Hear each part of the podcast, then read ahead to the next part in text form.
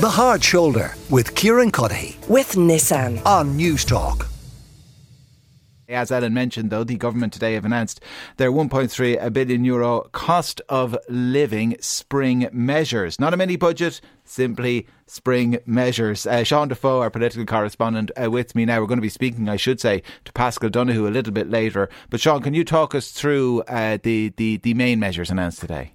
Yeah, so probably a lot less than people would have expected or wanted, I'd say, Kieran. But what the new stuff, I suppose, is mostly in the social welfare package, a 470 million euro package. And what's going to come in there, there's a lump sum on child benefit that's going to be 100 euro per child. So if you have a couple of children, two or three children, it could be two or 300 euro. That's going to be paid in June. And then there will be a 200 euro lump sum to be paid to all long term social welfare recipients. So that goes across the board job seekers, pensions, uh, carers, disability allowance, all those different payments. Another new one, or I suppose rolling over what they did last year, was another increase in the back to school clothing and footwear allowance of 100 euro. That'll be paid in July for those who have uh, students going back to school. And they also looked at uh, school transport as well, which is something that wasn't really flagged in advance. Remember last year they made it free and there was a big demand on the service as a result. And a lot of people couldn't get a place. So it's going to be a nominal charge this year. It's going to be 50 euro per, per pupil at primary level, 75 per pupil at post primary level, and a cap per family of 125 euro, along with expanding the school's meal program. Now, that's all well and good if you're on welfare, if you have children, you're getting a little bit of it. But what about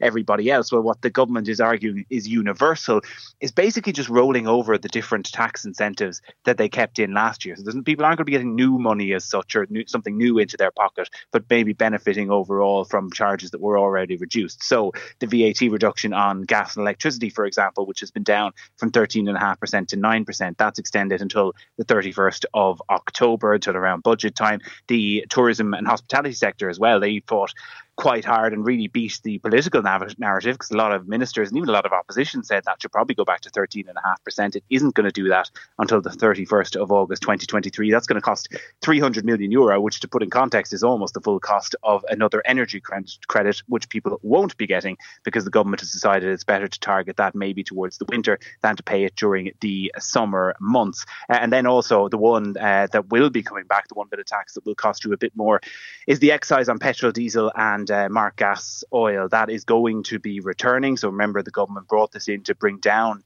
the price uh, when things were getting to two euro a litre and above two euro a litre, and they brought them down sort of between 15 and 20 cents. That's coming back over a phase basis, starting on the 1st of June with a six cent a litre of petrol and five cent of diesel, and then rising again on the 1st of September and the 31st of October. Overall, it's going to be about 22 cent back onto a litre of petrol and 16 cent onto a litre of diesel by October. So uh, the, the, I mentioned Paschal Donohoe. We're going to put these questions to him a little bit later, Sean. But uh, the rationale for the 200 euro energy credit not being extended for another two month period. Is that simply that what it costs 400 million euro and we'd prefer keep that money in the kitty because we might need it come next winter? Pretty much, and the hope being that by the time we get to summer, weather is going to be warmer, the bills are going to be less, and this is a, a, payment. Remember, people are going to get the 200 euro in March, so that'll cover your bills probably for February and March, and then by the time April and May hopes around, they're hoping that things will be a lot warmer and the bills are going to be less. That maybe some of the different providers will pass on the lower cost of gas on the wholesale market by that stage. It's something that Leo Varadkar said he doesn't think should take them the 18 to 20 months that some of them are quoting. They were quick enough to raise it; they should be quick enough to bring it down, and instead as you say, keep that money in the kitty in the back pocket for maybe as we get towards the winter when people will need a bit more. All right. Well, uh, listen, Claire Kerrane is the Sinn Féin TD and she's the party spokesperson on social protection and she's with me in studio. Claire, you're welcome to the hard shoulder. What is you and your party's reaction to this 1.3 billion euro package? Uh, thank you very much. Well, firstly, I, I, think what's been announced today as regards the package is, is wholly inadequate. And I think to make matters worse in relation to what's been announced, particularly on the income side, is the fact that those people that are struggling right now today, workers and families, they won't see any rise in income until those lump sum payments, those that will get them in April, and then a payment in June and July as regards the back to school clothing and footwear allowance. And for me, if I was a lone parent, and remember, lone parents, almost half them live in deprivation. If you grow up in a lone parent household, you're three times more likely to live in consistent poverty. And we also know from CSO data recently that the number of lone parent households last year that could not heat their houses to adequate levels tripled last year. So if I'm a lone parent, I'm going to see a payment of 200 euro in April and that's it. And that to me is not enough because the lump sum payments are well, just a, a bonus 200 euro, it, not just 200 euro, it, 200 euro on top of what they're already in receipt of. Yes, but what they're already in receipt of is deeply inadequate. We have a situation where every single weekly social welfare rate, and remember, lone parents got nothing in the budget last year. They were deeply disappointed in relation to the fact that there was no targeted measures. These are the families in Ireland that are living most at risk of poverty and living in consistent poverty. They will get one one-off payment in April on top of their current payment of about 220 euro, which they're expected to live off week on week it's not enough. So, so then, do I take it that you are supportive of some of today's measures? Uh, for example, uh, coming to an end of the 200 euro energy credit. Well, look, obviously in relation to because to that's certainly not targeted. No, it absolutely isn't, and we know it went to sixty-two thousand holiday homes on what was it four separate occasions, and, and they got that. So I mean, it wasn't targeted. We wanted to see a break on electricity prices as has happened in other EU countries, and that would, in the first instance, provide certainty. But secondly, it would ensure as well that we make much quicker moves in relation to this windfall tax because there are energy companies out there that are profiteering and they shouldn't be, and we're seeing that far too slow in relation. Their to profits to be much higher higher under that policy, Sinn Féin policy of having a cap on what we would pay for energy prices? They, they won't because we'll claw them back with a proper windfall tax. So they're not profiteering. And what you're doing is you're setting up a fund to provide certainty to the end user, which is the consumer, and you are ensuring that the companies, all right, they'll stay liquid, but they but they won't make profit. That's why the, it has to go hand in hand with the windfall tax, which we're still waiting for. Um, uh, we are still waiting for. That is going to be a European wide measure. Do you think we should have just gone it alone? I think, look, if you go it alone or you bring it in at EU level, once it's brought in, that's the most important thing. It does appear it is going to come through the yeah. EU, and that's fine. But we should be looking for greater speed in relation to coming it coming in through the EU, because remember, the war isn't ending anytime soon. We have no certainty in relation to where things are going as regards energy, and we need to make sure that no one is profiteering in, at this time when so many workers and families are struggling. Uh, I, have mentioned already Paschal Donohoe coming up later. I don't know what he's going to say. I would imagine I will get some version listen, Kieran, we would love to do everything that Claire and others are speaking about, but money is a finite resource and we have to make decisions and we have to balance budgets and we have to keep some money back to use in the winter time when things get tight again. What say you to that explanation? Yeah, I think this is probably the first time where it really hasn't been raised as an issue as regards affording such a package like what, what, was produced today. We know there was a surplus in the budget last year of 5 billion. There's an expected one this year of over 6 billion. We're not looking to spend that. Our own package we brought forward was a package of 2 billion euro. And I think our own package spoke to and reached an awful lot more people. What was alarming to me in relation to this, and I think it's a key question for Minister Donohoe, is the fact that there is nothing in relation to housing in the package announced today, and yet government repeatedly tell us that housing is the issue of the generation, and it is the greatest well, housing challenge. for all is how they're going to solve that oh, problem. But look, housing for all, I don't think one single target in housing for all has been reached. In all fairness, we have renters who are really struggling, and also we had put forward the idea of a temporary mortgage interest relief.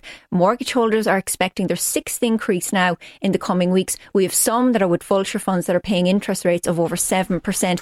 They are seeing nothing as regards support and they really are being left high and dry. And they are the cohort of people typically that are getting up early in the morning, paying their taxes and are seeing little now. Mortgage in interest relief, there is no shortage of economists who would come on here and say that mortgage interest relief sounds great, but actually it does the exact opposite of the things you're talking about. It doesn't help the people who need help. It's re- it's a really inefficient measure that government can introduce. But that depends on how you introduce it. And it would have been nice if the government had at least looked at it. What we had suggested, and we worked with the Parliamentary you know Budget Office, because because they've said they're not going to look at it uh, quite clearly. Deputy Doherty, my colleague, has raised it many, many times, and they haven't looked at it. We worked with the Parliamentary Budget Office. We brought forward a proposal that would have seen a 30% relief on the difference in the last year between the interest rate that is being charged. And those interest rates, in a lot of cases, have increased an awful lot. And the outcome of doing nothing is going to leave people in serious distress uh, in relation to their mortgages. And we already have a housing crisis. We already have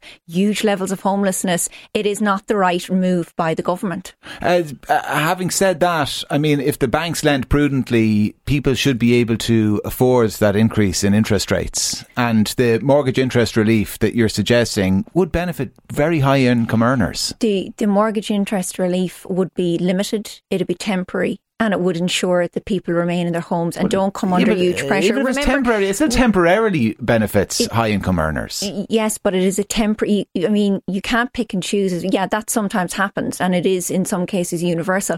But what's the alternative? Just leave everyone high and dry when they're approaching six increases, and we know that workers are really struggling when it comes to mortgages. Can I ask just about uh, another sector, um, the hospitality sector? I was mm. listening to your party colleague Pearse Doherty. Um, uh, a, a couple of weeks ago uh, uh, on another channel, and he seemed to suggest that listen, Sinn Féin mightn't be utterly opposed to VAT in the hospitality sector increasing from 9 to 13%. You know, given that money is finite and there mm-hmm. has to be sources of it somewhere. Mm-hmm. Are you surprised that they've delayed the reintroduction of the higher rate of VAT?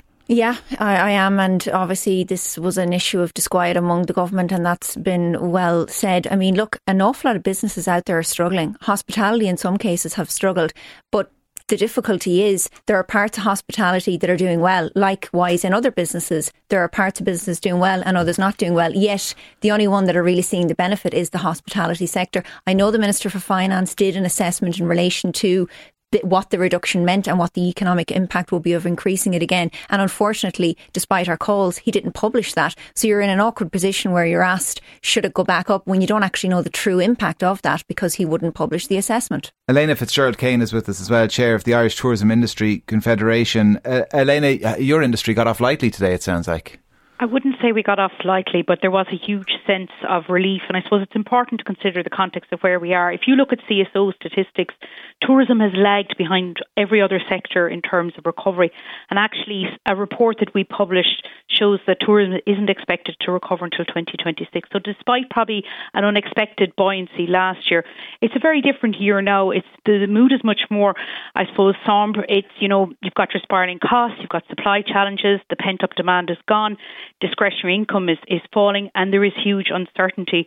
Um, and if we were to, I suppose, we had the benefit of fantastic government support. I mean, existential supports during the pandemic, but all of that would have come undone if the VAT uh, wasn't maintained. We, we also commissioned a report in conjunction with Jim Power, the economist, and what that said was if VAT went up from 9 to 13.5%, it would have a 4.1% increase in inflation and food and accommodation. You know, 24,000 livelihoods were at risk. And again, that notion of tourism recovery in 2026 is pushed out even further. And look, mm. fundamentally, it's a consumer tax. There was a recent Red C poll which showed that the you know consumer doesn't want it, um, and really we're so appreciative because to stay on that trajectory in terms of recovery, this yeah. is vital. Is, is is the problem with that argument? And it all sounds like it makes sense in the face of it, but there's a sense of deja vu because when the hospitality industry benefited from a lower VAT rate a few years ago, the same arguments were made that you know that that increasing it to thirteen and a half percent would lead to closures, it would lead to job losses. It's too important an industry in this country, and none of that happened. But the industry, the industry, the industry was booming post the increase in VAT rate interestingly, Kieran, what, what people kind of forget to a degree is in the aftermath of the last recession, actually tourism was the biggest driver of employment and r- regional growth.